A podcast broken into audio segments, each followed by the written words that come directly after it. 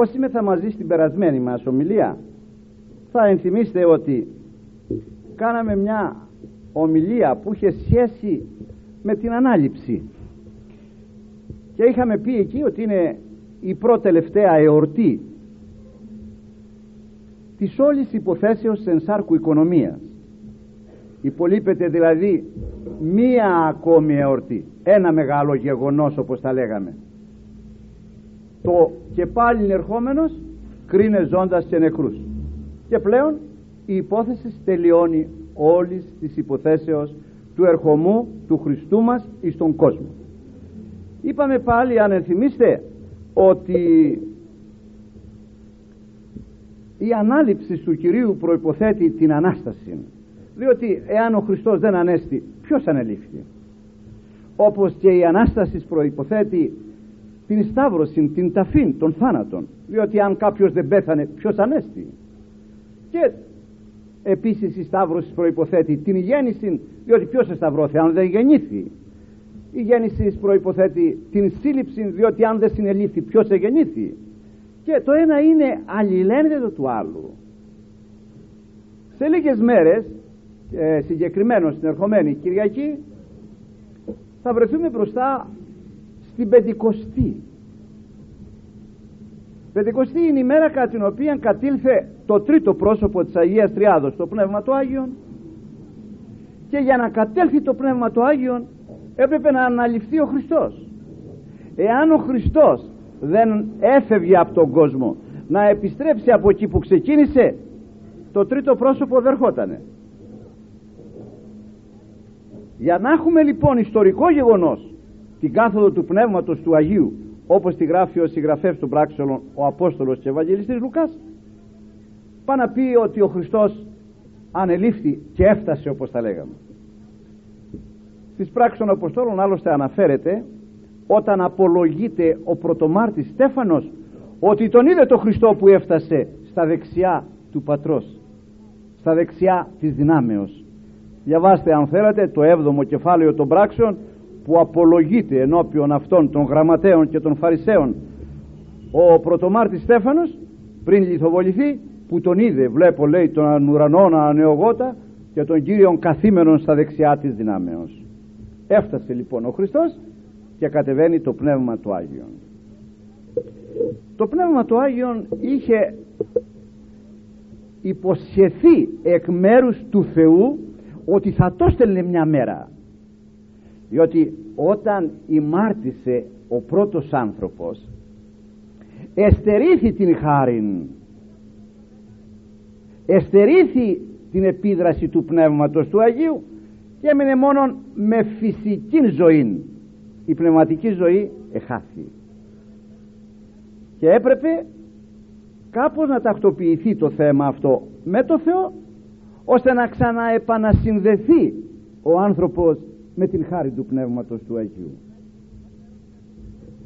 Ο Ιωάννης στο ζήτα κεφαλαιό του όσοι διαβάζετε θα έχετε βρει ότι λέγει ούκιν πνεύμα Άγιον δεν υπήρχε λέει πνεύμα Άγιον καθότι ο Χριστός ούπο εδοξάστη ο Χριστός δεν είχε σταυρωθεί ακόμη γι' αυτό πνεύμα Άγιον δεν είχε έρθει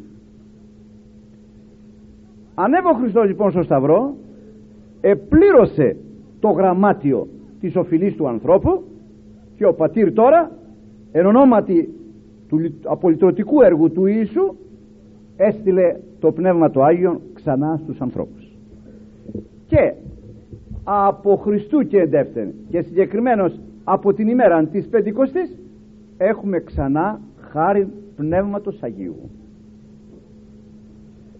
το Πνεύμα του Άγιον είναι πρόσωπον. Δεν είναι ούτε η πνοή του Θεού ούτε άβρα ούτε άλλα πράγματα που ερμηνεύουν με βάση τα λεξικά ή εβραιοκάπηλοι ή χιλιαστές. Όχι. Είναι πρόσωπον όπως είναι ο Χριστός και όπως είναι ο Θεός Πατήρ Πατήρ Υιός και Άγιο Πνεύμα. Μία ουσία μία δύναμη. Τρία πρόσωπα μία ουσία όμως. Εμείς γνωρίζουμε ορισμένα πράγματα για το Θεό. Περισσότερα για το Χριστό. Για το Πνεύμα το Άγιον όμως σκότος βαθύ. Πεντηκοστή μεθαύριο έτσι. Τι έχουμε λέει την Κυριακή; Άστα την Κυριακή έχουμε τους γονατιστής δηλαδή από Πεντηκοστή επήρε το όνομα γονατιστή. Γιατί; Διότι διαβάζετε κάποια ακολουθία και γονατίζουμε την ημέρα εκείνη. Και έτσι είναι της γονατιστής μεθαύριο. Όταν λέμε αγαπητοί μου πεντηκοστή λέμε άλλο Πάσχα. Πάσχα λαμπρή έχουμε μεθαύριο και ο άνθρωπος πρέπει να αντιμετωπίσει τις ημέρες αυτές από την πεντηκοστή μέχρι και ολόκληρο την εβδομάδα όπως το Πάσχα. Το Πνεύμα το Άγιον κατεβαίνει. Το τρίτο πρόσωπο της Αγίας Τριάδος κατεβαίνει. Και κατά συνέπεια δεν είναι απλώς της γονατιστής ούτε απλώς είναι του Αγίου Πνεύματος Αγίας Τριάδος που λένε ούτε είναι μια στιγμή μια εορτή επαραδείγματι που θα εορτάσουν οι ηλεκτρολόγοι το σωματείο τους τη Δευτέρα. Είναι σοβαρό γεγονός. Και όσο περιεχόμενο έχει η υπόθεση του Πάσχα του ερχομού του Χριστού και του ρόλου στην Εκκλησία και στην σωτηρία του ανθρώπου τόσα έχει και το Πνεύμα του Άγιον λέγεται παράκλητος. Και υπάρχει ειδική προσευχή. Βασιλεύ ουράνιε παράκλητε το πνεύμα της αληθείας κλπ. Όταν ακούτε αυτή την προσευχή δεν είναι ούτε προς τον Θεόν Πατέρα ούτε προς τον Υιόν. Είναι προς το τρίτον πρόσωπο της Αγίας Τριάδος προς το Πνεύμα του Άγιον. Και άνευ Πνεύματος Αγίου δεν μπορεί να λέγεται πιστός ο άνθρωπος. Άνευ Πνεύματος Αγίου δεν μπορείς να πεις Κύριον τον Ιησούν. Όποιος λέγει δεν εμφορείται από Πνεύμα Άγιον δεν παραδέχεται κυριότητα εις τον Ιησούν. Δεν παραδέχεται θεότητα εις τον Ιησούν το Πνεύμα το Άγιον είναι εκείνο που φωτίζει τον άνθρωπο και του λέει αυτός ο μονογενής του Θεού και ο Υιός της Μαρίας είναι και Θεός αυτό είναι το θέμα το σοβαρό που ο άνθρωπος πρέπει να γνωρίζει σωστά περί της ενεργείας περί του ρόλου και του προσώπου του Πνεύματος του Αγίου. Όταν ο Χριστός μας μιλούσε με τους μαθητάς τους άφησε να εννοηθεί κάποτε ότι θα φύγει, θα τους αποχωριστεί. Αυτοί όσοι ήταν φυσικό ήρθαν σε δύσκολο θέση. Και ο Κύριος μας για να τους παρηγορήσει τους είπε και μια αλήθεια ταυτόχρονα τους είπε ότι συμφέρει να φύγω εσάς σας συμφέρει διότι αν δεν φύγω δεν θα έρθει ο άλλος. Θα φύγω εγώ και θα σας στείλω άλλον παράκλητον ο οποίος θα μένει με θυμόν αυτός θα σας διδάξει αυτός θα σας επενθυμίσει αυτός θα σας ανακρίνει αυτός, αυτός, αυτός. Άλλον παράκλητον δηλαδή είσαι και εσύ παράκλητος κύριε. Ναι και εγώ παράκλητος. Εγώ είμαι ο πρώτος παράκλητος. Και αυτός είναι ο δεύτερος παράκλητος ο άλλος. Τι πάει να πει παράκλητος τώρα; Παράκλητος πάει να πει παρηγορητής κάποιος που πληρώνει ένα αποκούμπι κάποιος που παρηγορεί που βοηθεί τα ανάγκας κάποιου άλλου. Αυτός λέγεται παράκλητος. Και τέτοιος παράκλητος είναι πρώτος ο Χριστός.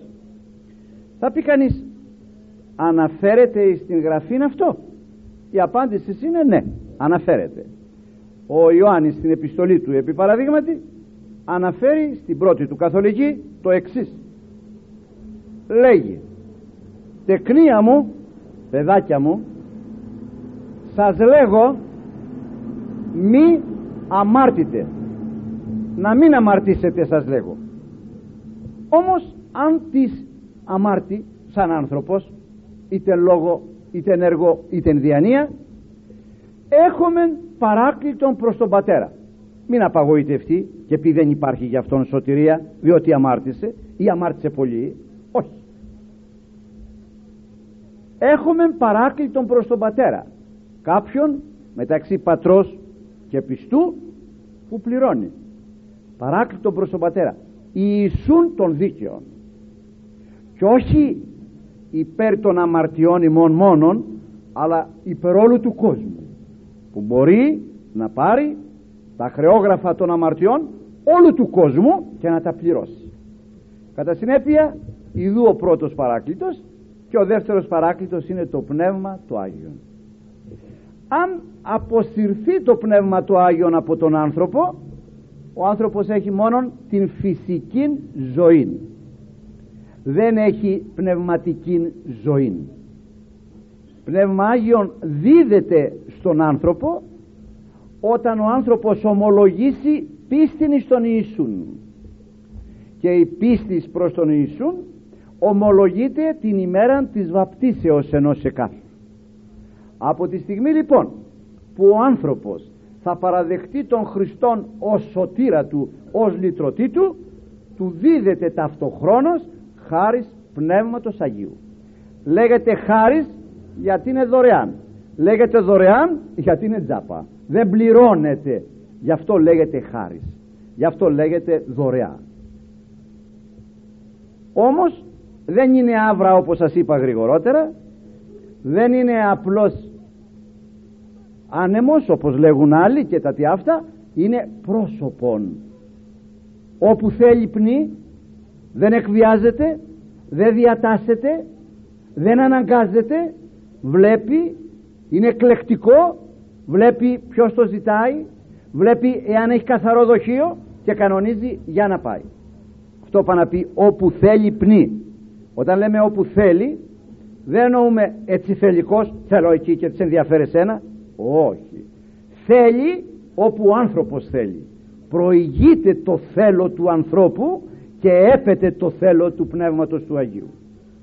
Ο άνθρωπος εάν δεν ετοιμάσει μόνος του δεν πρόκειται να γίνει τίποτα. Θα θελήσει ο άνθρωπος και τότε η χάρη του Θεού έρχεται. Δίδεται στον άνθρωπο μία προγαμιαία δωρεά. Όπως ο πεθερός σε παραδείγματι δίδει στο γαμπρό μίαν προγομιαίαν δωρεάν να ετοιμάσει τα του γάμου κλπ έτσι ακριβώς και το Πνεύμα του Άγιον δίδει μίαν δόσιν χάριν Πνεύματος Αγίου στον θέλοντα για να αρχίσει να βλέπει για να φτάσει εκεί που πρέπει για να πάρει τη χάρη του Πνεύματος του Αγίου. Ο άνθρωπος από την πλευρά του δεν βάζει τίποτα ή μη το θέλω του. Είναι δύσκολο όμως πράγμα ο άνθρωπος να πει θέλω. Ο σατανάς δεν λέει θέλω. Ήκουσα σατανά δαιμονισμένον άνθρωπο που του ευχήθησαν καλό παράδεισο. Έτσι τσίρισε αγαπητοί μου λες και τον έκαψες με ένα σίδερο πυρακτωμένο δεν τον θέλω να κάνει. Τον παράδεισο. Δεν τον θέλω. Από μέσα τι θα πρέπει να κάνει ο άνθρωπος για να τον πάρει τον παράδεισο; Τον θέλω. Για τον Χριστός δεν εκβιάζει κανέναν. Τον βλέπει αμαρτάνοντα τον ανέχεται κλπ. Και πάλι τον ρωτάει θα θέλεις να απαλλαγείς από την αμαρτία; Θα θέλεις να φύγεις από το δρόμο του βούρκου; Θα θέλεις να γυρίσεις κλπ. Τον ερωτά και πάλι δεν τον εκβιάζει. Δέχεται και σέβεται το αυτεξούσιο την αξιοπρέπεια του ανθρώπου ας τον βασιμεί τον Θεό. Ας κάνει το αντίθετο. Όμως εξακολουθεί ο Χριστός να τον σέβεται και συγκεκριμένο στο αυτεξούσιό του. Αν ποτέ ο άνθρωπος θελήσει και επιστρέψει τότε η χάρη του Πνεύματος του Αγίου αρχίζει και φωτίζει. Φωτίζει από το πίσω μέρος. Όταν θα θελήσει και θα δεχτεί πηγαίνει πλέον μπροστά. Φως της ποσίμου είναι φως η χάρη του Πνεύματος του Αγίου στα πόδια του ανθρώπου.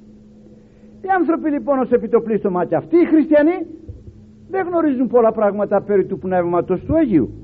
Και θα δείτε όταν συγκεκριμένος τη Δευτέρα που είναι του Αγίου Πνεύματος εορτή ξεχωριστή εις τιμήν του τρίτου πρόσωπου της Αγίας Τριάδος αν παραδείγματι μεθαύριο την Κυριακή είναι 500 στην Εκκλησία θα είναι 70, 80, βία 100 θα είναι του Αγίου Πνεύματος. Δεν το έχουν ανάγκη. Δεν ξέρουν τι τους χρειάζεται.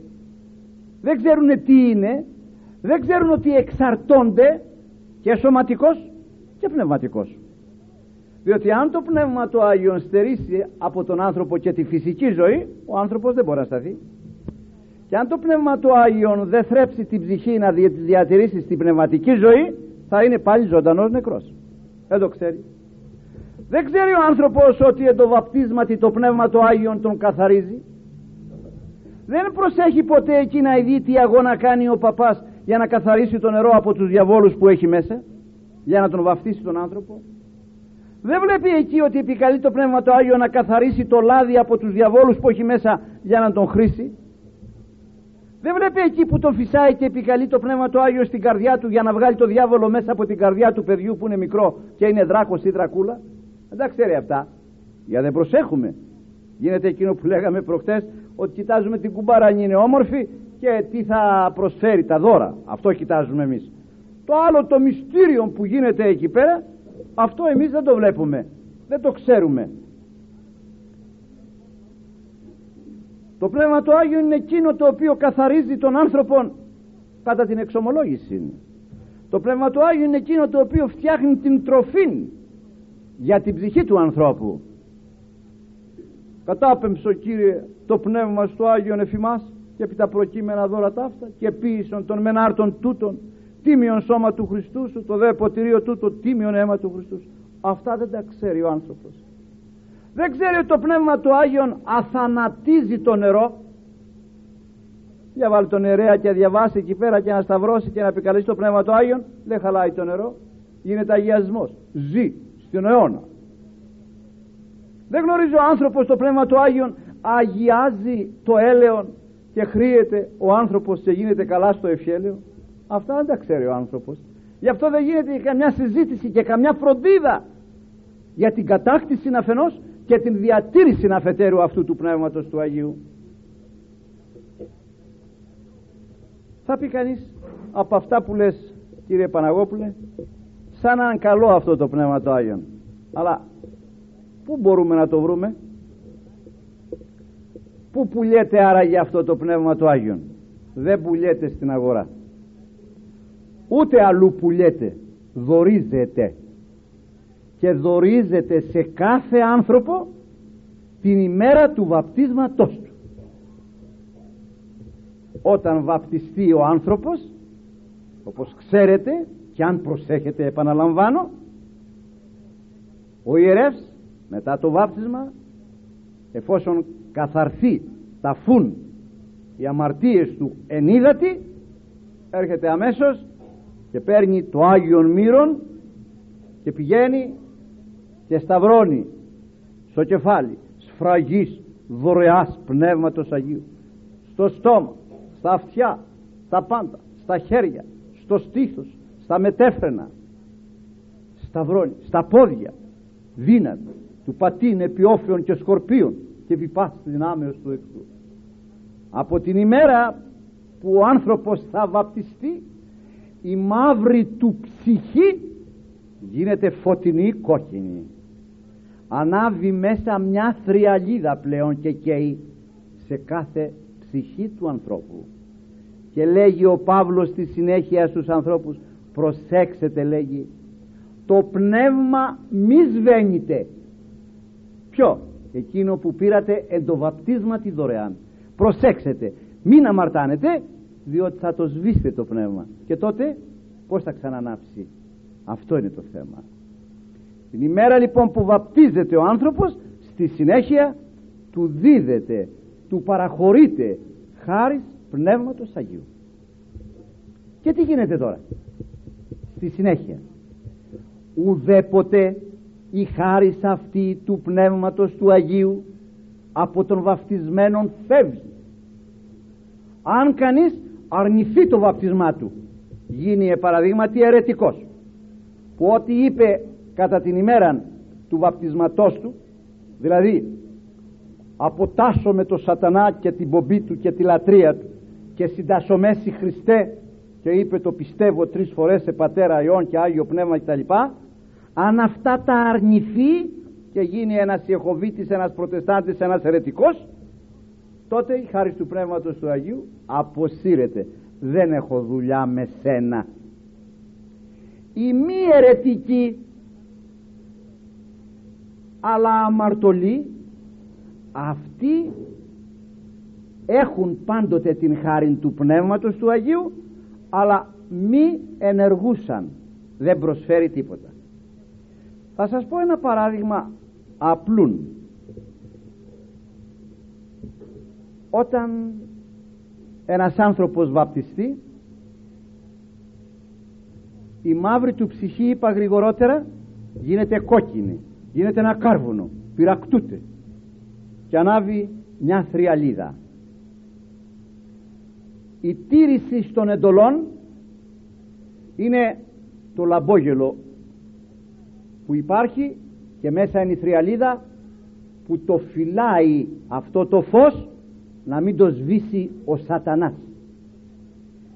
Εάν ο άνθρωπος δεν πρέπει να αμαρτάνει δεν είναι διότι θα κολλαστεί διότι η μοιχεία είναι αμάρτημα που πάει τον άνθρωπο στην κόλαση. Τι γίνεται ξέρετε πως γίνεται ενέργεια και κολλάζεται ο άνθρωπος.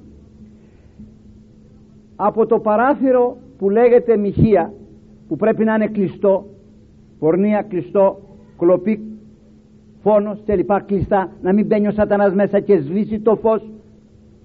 Αν το ανοίξεις από εκεί θα εισέλθει ο σατανάς και θα σου σβήσει το φως. Και μία έχουν φως θα πας στην κόλαση. Αυτή είναι η ενέργεια είναι.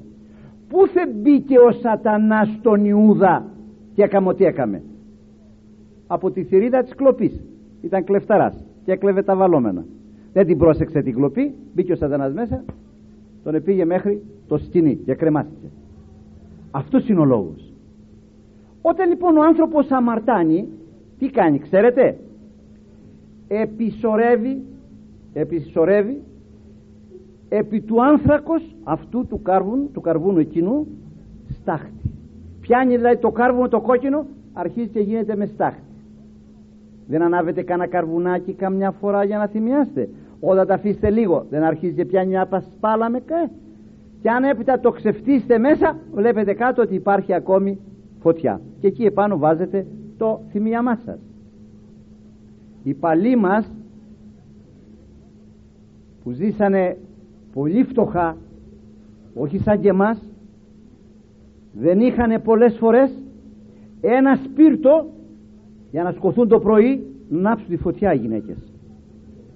Όχι γιατί υπήρχε έλλειψη από σπίρτα στο μονοπόλιο αλλά ήταν θέμα σοβαρό οικονομίας για ένα σπίρτο. Και τι έκαναν; Το βράδυ από τη φωτιά που είχαν τα κάρβουνα τα έθαπταν μέσα σε στάχτη. Και το πρωί επήγαιναν και μέριαγαν τη στάχτη και έβρισκαν από κάτω ζωντανά ακόμη μερικά κάρβουνα αναμένα και έβαζαν λίγα προσανάματα και το φυσούσαν και κάνανε ξανά φωτιά. Έτσι ακριβώς είναι οι ψυχές των βαπτισμένων. Με πολύ στάχτη επάνω και το λαμπόγελο που έχουν γύρω γύρω με πολύ μουτζούρα άπλητο. Και όταν ένα λαμπόγελο είναι λερωμένο και μαύρο οποιαδήποτε φωτιά και θριαλίδα αν έχει από μέσα είναι δυνατόν να μεταδίδει φως και να βλέπει ο άνθρωπος να περπατήσει. Διότι αυτό το έδωσε ο Χριστός σε διαγάπη του στον άνθρωπο το πνεύμα του Άγιον μετά το βάθισμα για να φωτίζεται ο άνθρωπος και να βλέπει το σωστό. Πάρε ένα φανάρι αναμένο. Αλλά τα γυαλιά του γύρω γύρω τα τζάμια του να είναι μαύρα. Βλέπεις τίποτα; Όχι. Πρέπει να τα έχεις πλύνει. Σε αυτή την κατάσταση λοιπόν είναι οι άνθρωποι εκείνοι οι οποίοι αμαρτάνουν δεν εξομολογούνται δεν κοινωνούν δεν προσεύχονται και έχουν επισορεύσει επάνω στην αθάνατο ψυχή τους δεν ξέρω πόσους τόνους στάχτη και βρώμα και δεν ξέρω πόσα δάχτυλα πασπάλα μαύρη έχει γύρω γύρω αυτό που έδωσε, στην που έδωσε την ημέρα του βαπτίσματος το λαμπόγελο της ψυχής. Και έτσι ο άνθρωπος μένει μαύρος και σκοτεινός. Βλέπει και δεν βλέπει. Έχει στα μάτια του λέπια. Σαν εκείνα που είχε ο Παύλος που όταν του πέσανε τότε είδε ότι εδίω και το Χριστό και τότε κατάλαβε ποιο είναι το συμφέρον του. Και αν μεταξύ μας απόψε το βράδυ εδώ υπάρχουν άνθρωποι οι οποίοι ήρθαν κάποτε στο χριστιανισμό θα πρέπει να ομολογήσουν ότι τώρα λένε. Είτε από εγωισμό δεν το λένε αλλά το αισθάνονται. Καλά τόσα χρόνια πως δεν τα βλέπα εγώ αυτά τα πράγματα; Πως δεν έβλεπα ότι αυτό είναι κακό; Πως δεν έβλεπα και τα έλεγα όλα ίσωμα ότι είναι έτσι; Πως είχες στάχτη στα μάτια σου. Γι' αυτό δεν έβλεπες τότε. Όταν μετενόησες και εξομολογήθης και έπεσε αυτή η στάχτη άρχισες να βλέπεις. Και να βλέπεις σωστά και να βλέπεις δικαιολογημένα. Και να βλέπεις αυτούς που τους έβλεπες ως εχθρούς σου σου βλέπεις ότι πράγματι αυτοί μου λέγαν την αλήθεια. Εκείνοι που μου έκαναν να κλάψω αυτοί μου λέγαν την αλήθεια. Και εκείνοι που με έκαναν να γελάσω αυτοί μου λέγανε το λάθος μου και την καταστροφή μου. Χρειάζεται λοιπόν αυτό. Να την αχτεί η σκόνη να φύγει. Η ψυχή πολλών ανθρώπων αγαπητοί μου έχει υποστεί όπως λέμε πολλές φορές προσχώσεις. Δηλαδή έχει δεχτεί ξένες ύλες. Ακούτε πολλές φορές που ορισμένοι κάνουν ανασκαφάς. Βγάζουν χώματα βγάζουν βρώμες απάνω από καλλιτεχνήματα.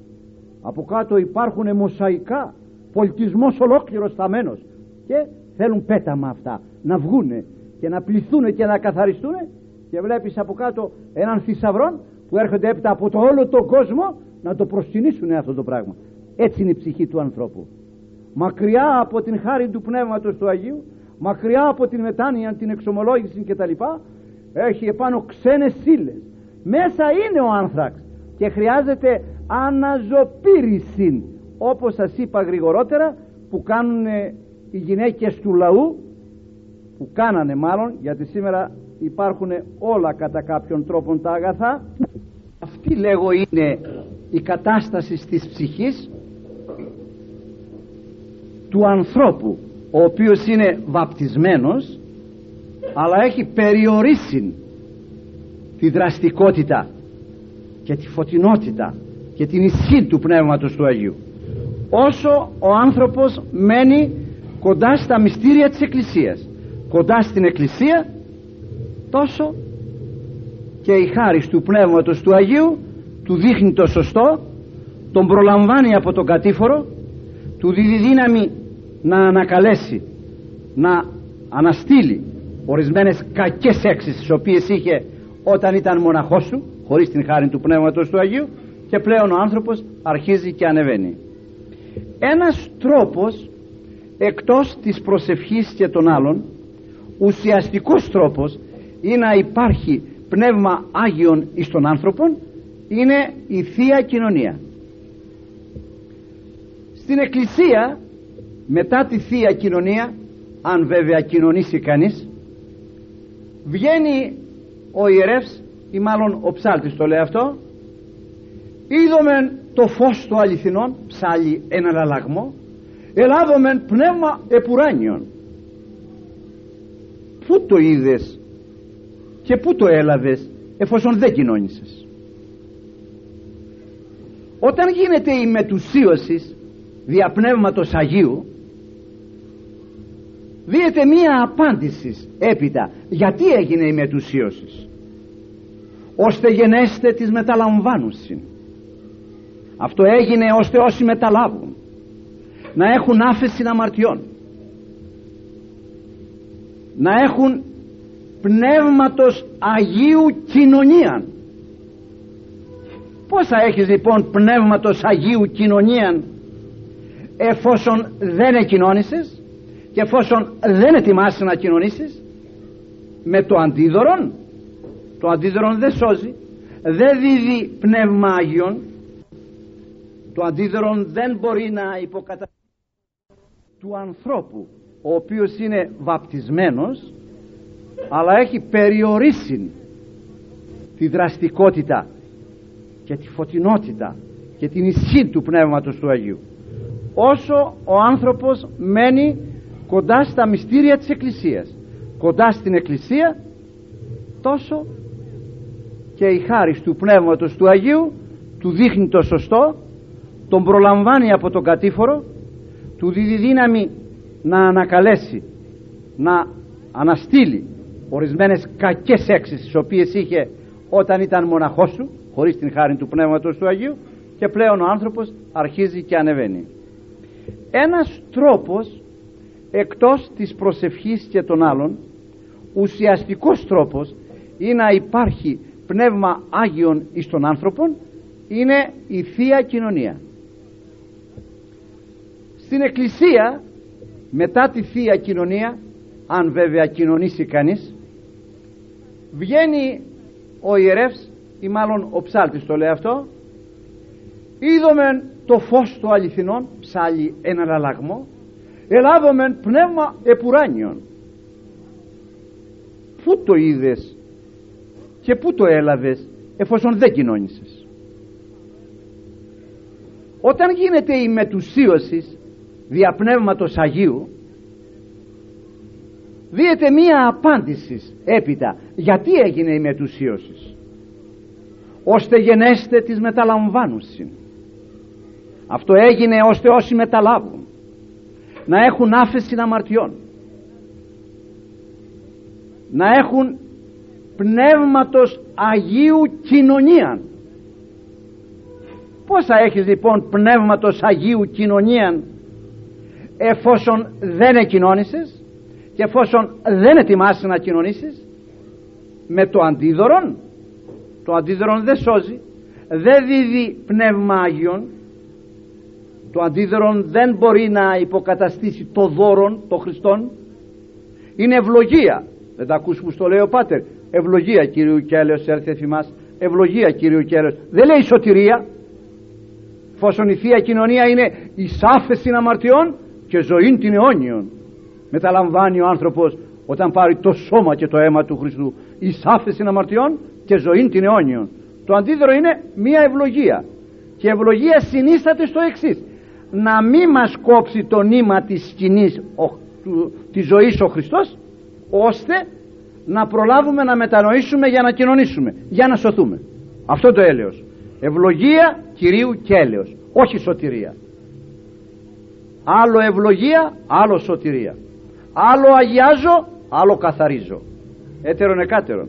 Το αίμα του Ιησού Χριστού καθαρίζει μας από πάση αμαρτίας όχι το αντίδερον το αντίδερον δεν καθαρίζει από μας αμαρτίας. Αυτό έχει κατ' επέκταση μια άλλη ερμηνεία και μια άλλη διδασκαλία. Ότι η Παναγία μας δεν σώζει αλλά πρεσβεύει. Και να τα ακούσουν αυτές κατεξοχήν και μερικοί αυτοί οι οποίοι κόπτονται για την Παναγία και λέγουν μάλιστα ότι αν δεν υπάρχουν οι άνθρωποι γραμμένοι στα σχολεία της Παναγίας δεν θα σωθούν ώστε ήρθε η εποχή της μεγαλύτερας πλάνης να μεταφερθεί ο άνθρωπος από την Χρήστο σωτηρίαν στην Παναγιοσωτηρίαν. Και καταλαβαίνετε τι πλάνη είναι αυτή ε; Πολλούς ανθρώπους έχει πλανέψει κατεξοχήν στην Ελλάδα μας. Και στο εξωτερικό έχει φτάσει αυτή η πλάνη. Είναι του τελευταίου αιώνος αυτή η πλάνη. Γλυκιά πλάνη, όμορφη πλάνη. Διότι όπως ξέρετε η Παναγία μας είπε το σωτήρι μου και είναι πολύ θρασείς οι άνθρωποι αυτοί οι οποίοι λέγουν ότι όσοι δεν είναι στο σχολείο της Παναγίας δεν θα σωθούν ώστε το σχολείο της Παναγίας που έγινε προ 20, 30, 40 ετών αντικατέστησε τι; Την εκκλησία του Χριστού που είναι 2.000 ετών; Και αυτοί που δεν υπήρχαν τα σχολεία της Παναγίας πως έγιναν Άγιοι; Για τα σχολεία της Παναγίας έγιναν τώρα από μακαρίτσα ζολότα και κατόπιν. Πως έγιναν Άγιοι εκείνοι; Δεν χρειάζεται φιλοσοφία. Και όταν ερμηνεύαμε τον ακάθιστον ύμνο πως τη λέει την Παναγία ο ύμνοδος;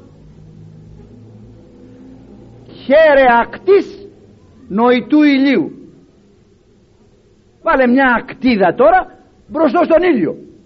Αυτός είναι ο Χριστός και αυτή είναι η Παναγία μας.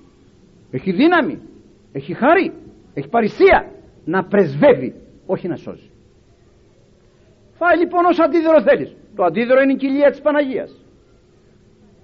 Όταν σου δίδει αντίδωρο και συγκεκριμένος από το πρόσφορο που έβγαλε το Χριστό των αμνών από μέσα εκείνο είναι το αντίδωρο. Το άλλο είναι ευλογία τα άλλα που τα κόβει. Αντίδωρο είναι μόνο εκείνο το πρόσφορο που έβγαλε τον αμνών από μέσα. Το υπόλοιπο κόβεται μικρά κομματάκια και δίδεται ευλογία. Το αντίδωρο λοιπόν αυτό δεν σώζει το δώρον σώζει ο Χριστός σώζει. Και αυτό λέμε τες πρεσβείες της Θεοτόκου σώτερ σώσον ημάς. Σώσον ημάς η Θεού ουδαμού λέμε να μας σώσει η Παναγία μας. Στην παράκληση λέμε υπεραγία Θεοτό και σώσον ημάς. Όχι την ψυχή το σώμα από τους εχθρούς από τους αβάρους. Από από εκεί. Αλλιώς είναι ούτε υπεραγία Θεοτό και σώσον ημάς. Πρέσβευε υπέρ ημών και θέλετε ακόμη να σας πω δεν υπάρχει τίποτα στη φυλάδα. Είναι βαλμένο δικό μας. Και το σώσον ημάς που λένε οι ψάλτες και το υπεραγία Θεοτό και πρέσβευε υπέρ ημών τα έχουμε βάλει εμείς. Η εκκλησία δεν το έχει. Ανοίξτε τη φυλάδα να δείτε. Της Παναγίας Αχράου υπερευλογημένη κλπ. Δεν έχει τίποτα που λέει ο ψάλτης εντωμεταξύ υπεραγία Θεοτό και σώσον εμάς ή υπεραγία Θεοτό και πρέσβευε υπέρ δεν έχει τίποτα η φυλάδα.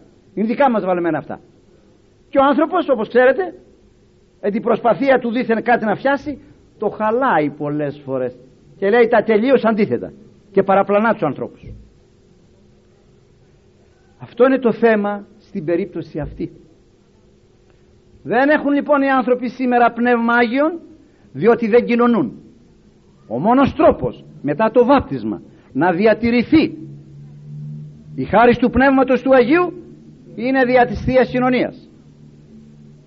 Μεταβαλών το πνευματί σου το Αγίο δια Πνεύματος Αγίου τον άρτον εις σώμα και τον ίνον εις αίμα ώστε γενέστε ώστε αυτοί που θα κοινωνήσουν είναι η ψυχή άφηση να μαρτιώνεις Πνεύματος Αγίου κοινωνία. Και και και και και και, και. δεν κοινωνείς πως θα έχεις Πνεύμα Άγιον. Κατά συνέπεια ο άνθρωπος είναι μια μπαταρία φωτίζει μια, δύο, τρεις ημέρες πέφτει η μπαταρία. Αν δεν πάει να ξανά τη φορτώσεις θα φωτίζει η μπαταρία. Δεν θα φωτίζει η μπαταρία. Θα ξανά τη χρησιμοποιήσεις θα ξαναπά να τη φορτώσεις και θα έχεις πάντοτε φως. Έτσι είναι και στο πνευματικό μέρος. Στην πνευματική, στο πνευματικό μας πεδίο. Η Θεία Κοινωνία είναι αυτή η οποία φορτίζει την ψυχή του ανθρώπου. Και βλέπει ο άνθρωπος. Και αντιλαμβάνεται τον κίνδυνο και αντιλαμβάνεται την πτώση και προλαμβάνει τη γλώσσα, το μάτι, το χέρι, τα πάντα. Θα τα κάνει το Πνεύμα του Άγιον για το οποίο εμείς επαναλαμβάνω έχουμε βαθύ σκοτάδι. Δεν το ξέρουμε δεν το συζητούμε καθόλου. Ούτε ο σατανάς το επιτρέπει να βγει στην επιφάνεια γιατί θα αναζητήσουμε αμέσως τον τρόπο που μεταδίδεται διότι πολύ μας χρειάζεται αυτό το Πνεύμα του Άγιον στην Παλαιά Διαθήκη το Πνεύμα του Άγιον εσυμβολίζεται δια της περιστεράς. Θα το ενθυμίστε αυτό το πράγμα ε δια της περιστεράς. Και ο Χριστός μας στην Καινή Διαθήκη είπε γίνεστε φρόνιμοι ως οι όφης και ακέραιοι ως οι περιστερέ που έγκυται η φρονιμάδα του όφεως το ότι φυλάτει το κεφάλι του σε κίνδυνο δεν εκθέτει τη ζωή του σε κίνδυνο. Και ακέραιοι ως οι περιστερέ. Περιστερά είναι ακέραιο πουλί. Σκοτώσει κάποιος συνηγός το τέρι του ή τη γυναίκα του ή τον άντρα της. Δεν έρχεται εις γάμον. Διατηρεί ακαιρεότητα. Διατηρεί παρθενία. Διατηρεί αγνότητα. Και πρώτου γάμου και μετά τον γάμο είναι το καθαρότερο πουλί το τιμιότερο πουλί. Γι' αυτό και οικονόμησε ο Θεός να συμβολίζεται το Πνεύμα το Άγιο λόγω της καθαρότητος και της αγιότητος με το περιστέρι. Το είδαμε άλλωστε και στο βάπτισμα ε; και το πνεύμα εν είδη περιστεράς όχι περιστέρι σαν περιστέρι. Όχι με φτερούγες όχι με νύχια και σάρκες σαν περιστέρι. Περιστερά πάντοτε υπάρχει στην εκκλησία και τη βλέπουμε ζωγραφισμένη επάνω στο τέμπλεο και συγκεκριμένος επάνω από την ωραία πύλη. Το πνεύμα το Άγιον της Εκκλησίας που ζωοποιεί τους πιστούς και διατηρεί την πνευματική ζωή στην Εκκλησία. Όταν ο Χριστός μας κάποτε επήγε στο ναό του Σολομόντος αναφέρεται στα πρώτα κεφάλαια του Ιωάννου βρήκε εκεί μέσα ένα εμπόριο ούτως υπήν. Επολούσαν και αγόραζαν.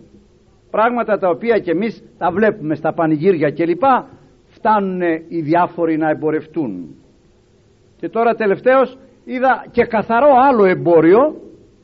Στην ανάληψη προχτές εδώ στο Βύρονα είδα καρέκλες τραπέζα να πολλούν στο πανηγύρι να πωλήσουν πιο παιχνίδια για τα παιδιά. Αυτό το καταλαβαίνω.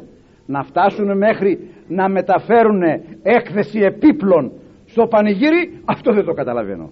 Τι σχέση έχει με το πανηγύρι και με την ανάληψη. Έτσι λοιπόν και αυτοί τότε είχαν δημιουργήσει εμπόριο μέσα στον λαό υπήρχαν και οι άνθρωποι οι οποίοι ήλασαν τα χρήματα οι σαράφιδες οι λεγόμενοι κλπ. Και όταν είδε αυτή την κατάσταση ο Χριστός μας όπως είχε γράψει άλλωστε ο προφήτης ότι ο ζήλος του οίκου μου κατέφαγόν με δηλαδή με έφερε σε δύσκολη στιγμή ήθελα αλλιώς να είναι αυτό το σπίτι μου έφτιαξε ένα φραγγέλιο έφτιαξε δηλαδή από σκηνή ένα τρίπλοκο ένα τρίπλοκο δηλαδή τρία σκηνιά τα ένωσε πως φτιάχνετε εσείς οι γυναίκες πως φτιάχνετε την κοτσίδα σας. Γιατί σήμερα δεν φτιάχνετε την Αγία Τριάδα που έχετε στο κεφάλι σας. Αυτή είναι η Αγία Τριάδα που λέει ο σατανάς. Την οποία έβγαλε την κοτσίδα με τα τρία που πλέκεται την έβγαλε λέει από το κεφάλι των γυναικών. Και τώρα λέει είμαι εγώ λέει από την Αγία Τριάδα στο κεφάλι των γυναικών. Και σήμερα το φτιάχνω έτσι και αύριο το φτιάχνω έτσι και άλλο το φτιάχνω το κουνουπίδι και άλλο το φτιάχνω δεν ξέρω τι το φτιάχνω. Γιατί είμαι εγώ λέει επάνω. Και είναι αλήθεια αυτό το πράγμα. Έφτιαξε λοιπόν αυτός σε ένα τρίπλο κλωσινί το πήρε στο χέρι και αγρίεψε μπήκε μέσα δεν εκτύπησε κανέναν. Κακώς λένε ότι λέγει η γραφή. Όχι. Έφτιαξε το Ευαγγέλιο και μπήκε μέσα και τους αλώνησε κάτω το διλεγόμενον τους έχοντας τα κέρματα εκεί τους τα ανέτρεψε κάτω και λοιπά μαζεύτε τα φύγετε. Έφτασε στο βάθος κάτω εκεί και σε μερικούς που είχαν μέσα σε κάτι κλουβιά είχαν περιστέρια. Θα πει κανείς τι χρειαζόταν τα περιστέρια εκεί. Ήσανε αυτά που εχρειαζόσανται γιατί πηγαίνανε οι γυναίκες στα 40 και έπρεπε να κάνουν θυσία. Θυμάστε η Παναγία μας που πήγε με τα ζεύγη περιστερών ή ζεύγη τριγώνων. Χρειαζόσανται λοιπόν διότι θα θυσιάσουν το ένα και με το αίμα του ενός θα λαλείψουν το άλλο να πετάξει. Είναι που θα θυσιαζόταν ο Χριστός για να πετάξει η ψυχή του ανθρώπου να φύγει από τα χέρια του σατανά. Από τον κόρακα αυτόν. Όταν έφτασε λέει εκεί στα περιστέρια σου λέει εσείς πάρτε τα και φύγετε δεν τους άνοιξε τα κλουβιά να τους τα διώξει. Εσεβάστηκε την εικόνα του Πνεύματος του Αγίου. Δεν τους τα πέταξε δεν τους άνοιξε να τους διώξει. Εσείς λέει μαζεύτε τα και φύγετε. Και τα πήραν αυτοί και φύγαν είναι ένα δυνατό παράδειγμα για όλους αυτούς τους κατεργαρέους τους Ιεχωβίτας και τους Προτεστάντας που μας λένε τις θέσεις εικόνες. Ότι είναι είδωλα. Εδώ ο Χριστός σέβεται την εικόνα του Πνεύματος του Αγίου έτσι περιστερά. Και μου λες εσύ τι θέλω την εικόνα του Χριστού μου και την εικόνα της Παναγίας μου και την εικόνα του Αγίου μου και εν τούτης υπάρχουν πολλοί οι οποίοι τις κατεβάζουν κάτω και τις πατάνε. Και γίνονται Ιεχωβίτε ή γίνονται Προτεστάντε. Ακόμη το Πνεύμα του Άγιον παρουσιάζεται στην Παλιά Εκκλησία. Θα πει κανείς ποια είναι η Παλιά Εκκλησία. Όλα τα θέματα της Καινής Διαθήκης έχουν τύπους στην Παλιά Διαθήκη η Εκκλησία στην Παλιά Διαθήκη ή το οικιβωτός όσοι εισήλθον μέσα εις την Κιβωτόν εσώθησαν. Είτε άνθρωποι είτε ζώα. Όσοι έμειναν με την εξυπνάδα τους έξω από την Κιβωτό και αυτοί ακόμη που τη φτιάξανε την Κιβωτό επνίγησαν. Αυτό περιμένει και όλους αυτούς της Καινής Διαθήκης τους ανθρώπους οι οποίοι κάθονται από μακριά και κάνουν δώρα στην εκκλησία. Πολλά και από τα κλεμμένα και από τα αδικημένα. Φτιάχνουν εικόνες, φτιάχνουν πολυελαίους κάνουν και ούτω καθεξής. Αλλά στην εκκλησία δεν πάνε. Κάθονται από το καφενείο μακριά ή κάθονται από το ραδιόφωνο και ακούνε αυτοί. Ή πάνε στη δουλειά τους την Κυριακή. Στην εκκλησία δεν πάνε. Και όταν ο άνθρωπος δεν πάει στην εκκλησία είναι σαν να μην θέλει να μπει μέσα στην Κιβωτό διότι όπως είπα όσοι μπήκαν μέσα στην Κιβωτό εσώθησαν και εσώθησαν όπως ξέρετε ζώα. Και εσώθησαν κορχόδιλοι, βόες, πουλιά, πράγματα, θάματα κλπ. Και δεν εσώθησαν οι τεχνίτες, οι μαστόροι που φτιάξαν την Κιβωτό γιατί, γιατί δεν στεκότανε στη λογική τους. Στη λογική τους δεν στεκότανε. Τον παλιόγερο να φτιάχνει περκιοάνιο στη στεριά γιατί δεν την έχτιζε την Κιβωτό στη θάλασσα ο Νόε την έφτιαχνε στη στεριά σου λέει εδώ τρελάθηκε αυτός. Ας πάρουμε το παραδάκι εμείς και ας φύγουμε τα πήρε μας το Ράτζα δούλεψαν 100 χρόνια και καταλαβαίνετε 500 ετών ήταν όταν πήρε την εντολή ο Νόε να κάνει την Κιβωτό και 600 ετών τελείωσε. 100 χρόνια απεξεδέχεται η μακροθυμία του Θεού γράφει ο Πέτρος στην επιστολή του. 100 χρόνια. Και το έκανε από σκοπού πήγαινε σιγά σιγά ο γέρος μήπως ο Θεός μετανοήσει μεταμεληθεί ο Θεός και δεν καταστρέψει τον άνθρωπο. Αλλά ο Θεός δεν μεταμελείται εάν ο άνθρωπος δεν μεταμεληθεί. Πρώτα θα μεταμεληθεί ο άνθρωπος πρώτα θα μεταμεληθεί η Νινεβή και τότε ο Χριστός θα μετανοήσει τότε ο Θεός θα μετανοήσει τότε θα μεταμεληθεί και θα καταστρέψει τον άνθρωπο. Και είδατε έπειτα μπήκανε μέσα αυτοί οι μαστόροι δεν καταδέχτηκαν και σκεφτείτε 100 χρόνια πόσοι μαστόροι θα πέρασαν όλοι τρελό τον είπανε για τρελούς μας λένε που πάμε στην εκκλησία τρελούς μας λένε που νηστεύουμε που προσευχόμεθα που εκκλησιαζόμεθα που κοινωνούμε. Τρελούς μας λέει ο κόσμος. Αλλά εμείς είμαστε μέσα στην Κιβωτό ας μας λένε τρελούς μέσα στην Κιβωτό και ας κάθονται αυτοί απ' έξω αλλημονό τους όταν κλείσει η πόρτα. Εν πάση περιπτώσει κάποια μέρα άνοιξαν οι άβυση δεν άρχισε να βρέχει από πάνω. Άνοιξαν οι άβυση από κάτω. Και από πάνω και γέμισε νερό και έπειτα εσηκώθηκε επάνω η Κιβωτός και επέπλεψε έτσι.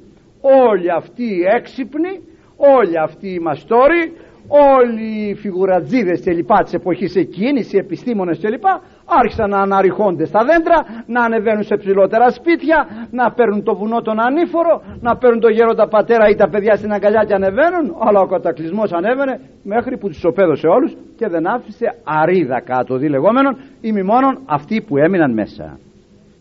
Στους έξι μήνες αναφέρει η γραφή εφόσον η Κιβωτός εφέρετο επί της επιφανίας των υδάτων γιατί η Εκκλησία και οι πιστοί πάντοτε επιπλέον του κατακλυσμού. Έξω κατακλυσμός, διαφθορά. Αν ήταν δυνατόν ένα βράδυ να σηκώσετε αυτόν τον πέπλον τους σκότους να ειδείτε το τι γίνεται από κάτω θα λαφρίξετε, θα πείτε δεν υπάρχει Θεός πως ανέχετε αυτή την κατάσταση. Ναι. Και τούτος ο χριστιανός όμως είναι σαν το λάδι. Μια σταγόνα δεν μπορεί να καταποθεί από όλους τους ωκεανούς του κόσμου. Και είναι πάντοτε επιπλέει. Η Κιβωτός λοιπόν εφέρετο επί της επιφανίας των υδάτων. Περίμενε γιατί του είπε εσύ θα κάτσεις εκεί και είναι δική μου δουλειά τον έβαλε μέσα και έκλεισε ο Θεός απ' έξω την πόρτα. Το παράθυρο αυτό. Σκέφτηκε λοιπόν ο Πατριάρχης ο Νόε να απολύσει το περιστέρι έξω. Ένα καθαρό πουλί να βγει έξω να ειδεί θα ξαναγυρίσει θα φέρει τίποτα εις το ράμφος του. Ξέρω εγώ τι. Άνοιξε λοιπόν τη θηρίδα και απέλησε την περιστερά έξω. Και περιμένει τώρα. Περιστερά άρχισε να πετά. Όσοι το φυσικό αλλά επί της επιφανίας των υδάτων. Υπήρχε βρώμα και δυσοδεία. Να σου χιλίαρχοι, να σου επιστήμονες, να σου η μαραγκή, να σου ζώα, να, να, να, να, να. Δεν πατάει σε βρώμικο η περιστερά, δεν κάθεται σε βρώμικο η περιστερά και λέγει εκεί μη έχουσα που να ξεκουράσει τους, πόδις, τους πόδας έξω από τη βρώμα ξαναγύρισε στην Κιβωτό. Και έβαλε το χέρι του ο Πατριάρχης ο Νόε και ξανά την πήρε μέσα την. Αυτή η σκηνή υπάρχει και σε εμά. και πιο συγκεκριμένα θα γίνει μεθαύριο την Κυριακή. Όταν οι πιστοί θα κληθούν στα γόνατα για να ακούσουν τις ωραίες αυτές τις ευχές. Για να παρακαλέσουν τον Θεόν Πατέρα να καταπέμψει το Πνεύμα το Άγιον και εφημάς τότε θα λάβει χώρα αυτό που έλαβε χώρα στην Κιβωτό. Περιστερά θα βγει από το ιερό και θα αρχίσει να πετά στους γονικλημένους ανθρώπους. Όπου, βρουνε, όπου βρει καθαρό θα καθίσει θα δώσει τη χάρη. Όπου βρει όμως αμαρτία βρωμιά αμετανοησία εγωισμό σαρκολατρία συμφέρον θα πετάξει και θα φύγει. Πείτε μου τώρα έχετε καμιά πληροφορία ότι Κυριακή αν υπάρχουμε και βρεθούμε σε εκκλησία και γονατίσουμε ότι θα καθίσει και σε εμάς το Πνεύμα του Άγιον; Γιατί περιστερά είναι εκλεκτική. Δεν διατάσσεται η βασίλισσα. Δεν εκβιάζεται θα πάει εδώ δεν μιλάει με τη συνειφάδα της.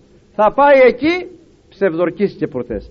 Θα πάει πιο κάτω έφαγε τον παπά με τη γλώσσα της. Θα πάει πιο κήθε σκότωσε τα παιδιά της. Θα πάει πιο κάτω είπε στην ύφη της εμείς είμαστε τρελές σε καν παιδιά εσείς να μην κάνετε. Τα σκοτώνει και εκείνη τα κρεμάει και άλλη στο λαιμό της θα πάει στον άλλο από κάτω κλέβει με το ζύγι κλέβει με το μέτρο κλέβει με το στόμα. Θα πάει θα πάει θα πάει θα πάει θα πάει. Πού θα καθίσει; Πείτε μου πού θα καθίσει. Την Κυριακή δεν σας λέγω τίποτα άλλο. Και από εκεί μπορεί να καταλάβει ο άνθρωπος σε ποια κατάσταση βρίσκεται. Το σύνθημα το δικό μου τουλάχιστον αντιπετικοστή είναι κανένας να μην πάει στην εκκλησία αν εξομολόγητος και κανένα να μην πάει στην εκκλησία αν δεν πρόκειται να κοινωνήσει την Κυριακή. Πνεύμα Άγιον δεν πρόκειται να πάρει. Όχι να γονατίσει όχι να βάλει το κεφάλι του μέσα στα σκέλια του όπως το βάλε ο προφήτης Ηλίας. Ό,τι θέλει να γίνει δεν εκβιάζεται η χάρη η χάρη θέλει καθαρότητα. Οποιοδήποτε και παρακαλεί οποιοδήποτε κι αν είναι θέλει καθαρότητα.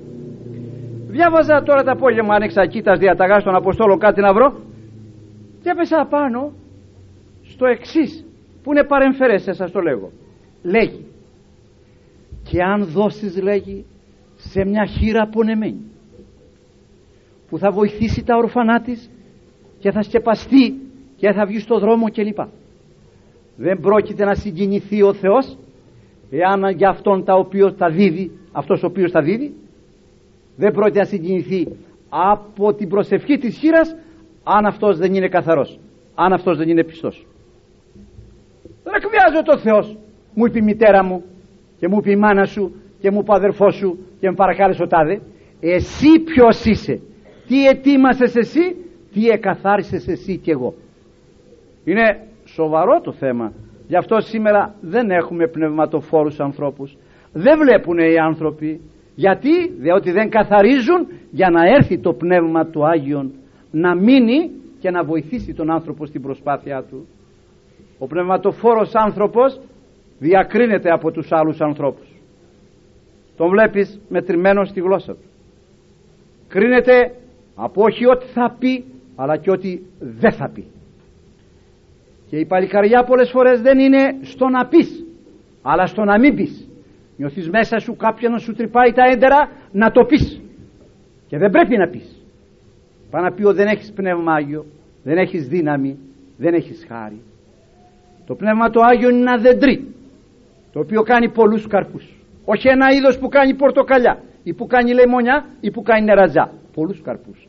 Θα διαβάσετε αν θέλετε να βρείτε το δεντρί αυτό και τους καρπούς αυτού στο Γαλάτας ε22 και θα ακούσετε ο δε καρπός του πνεύματος εστίν. Αγάπη, χαρά, αγαθοσύνη, πραότης, Χριστότης, εγκράτεια. Όλα αυτά είναι παράγωγα του ενός και του αυτού δέντρου που λέγεται πνεύμα Άγιον. Και το πνεύμα του Άγιον δεν πουλιέται δεν αγοράζεται αλλά δορίζεται εις τους ταπεινούς και σε αυτούς που εργάζονται να διατηρήσουν την καθαρότητα και συγκεκριμένως να προλάβουν τη ρηπαρότητα που εισέρχεται δια των πέντε ζευγών των βοών της παραβολής από τα δυο μάτια, από τα δυο αυτιά, από τη γεύση, από την όσφρηση, από την αφή. Τα πέντε ζευγάρια αυτά τα βόδια πρέπει να φυλαχτούν διότι από εκεί μέσα εισέρχεται η διαφθορά στον άνθρωπο, ο σατανάς στον άνθρωπο και φυγαδεύει την χάρη του Πνεύματος του Αγίου. δεν είναι λοιπόν επαναλαμβάνω μια εορτή. Είναι εορτή. Είναι Πάσχα. Είναι εορτή και αυτή σαν το Πάσχα. Γι' αυτό έχει και την απολυτή τη λεγόμενη εβδομάδα. Η εβδομάς όπως σας είπα στην αρχή η ερχομένη είναι Πάσχα. Είναι διακαινήσιμος Δευτέρα εβδομάς διότι ο Κύριος ημών Ιησούς Χριστός του Πάσχα και το Πνεύμα του Άγιον της Πεντηκοστής είναι ισότιμον και προς τιμήν του έχει καθημερινή θεία κοινωνία άνευ νηστείας χωρίς την αμαρτία βέβαια. Μεγάλο το γεγονός. Αν νομίζετε ότι αυτά έχουν κάποια σχέση, κάποια θέση κλπ προσέξτε τα. Θα ήθελα να σας πω δε το εξής. Την Κυριακή που θα πάτε στην εκκλησία θα ακούσετε τα γεγονότα θα ακούσετε μάλιστα εκείνο το οποίο στηρίζονται οι φωτισμένες οι σημερινές και οι πολύξερες που μιλάνε και, ορισμένες, και ορισμένοι ξένες γλώσσες. Ο Πέτρος όταν εχαρακτηρίστη η συντροφιά του ως μεθυσμένη που μιλούσαν σε ξένες γλώσσες και δεν τους καταλάβαιναν βγήκε και είπε κύριοι αυτό που γίνεται το έχει γράψει ο προφήτης Ιωήλ και λέγει ότι σε σχάτες ημέρες θα έρθει πνεύμα Άγιον και θα μιλάνε οι άνθρωποι ξένες γλώσσες και θα κάνουν θαύματα και θα βλέπουν οράσεις κλπ. Το γράφει, να αυτό γίνεται σήμερα. Και πραγματοποιήθη η προφητεία αυτή. Καμιά προφητεία δεν πραγματοποιείται δυο και τρεις φορές. Προφητεύεται ότι ο Χριστός θα γεννηθεί. Εγεννήθη, τέλειωσε. Ο θα σταυρωθεί, εσταυρώθη, τέλειωσε. Ο θα γεννηθεί στη Βιθλέμ, εγεννήθη, τέλειωσε. Ο θα αρχίσει από τη Γαλιλαία, άρχισε, τέλειωσε. Πώς αυτό που ο Πάτρος λέγει ότι σήμερα πραγματοποιείται η προφητεία του Ιωήλ. Εσύ μου το λες, δεν το φέρνεις τώρα έπειτα από 2.000 και μου λες είναι τώρα. Άλλωστε έχετε πάει να ακούσετε αυτούς κατεξοχήν που φωτίζονται και μιλούν σε ξένες γλώσσες. Εφωτίστησαν εκείνοι δια Πνεύματος Αγίου αλλά ομιλούσε ο καθής στην διάλεκτο του καθενός. Σήμερα πας στους φωτισμένους αυτούς και τους βλέπεις ενδαιμονισμένοι.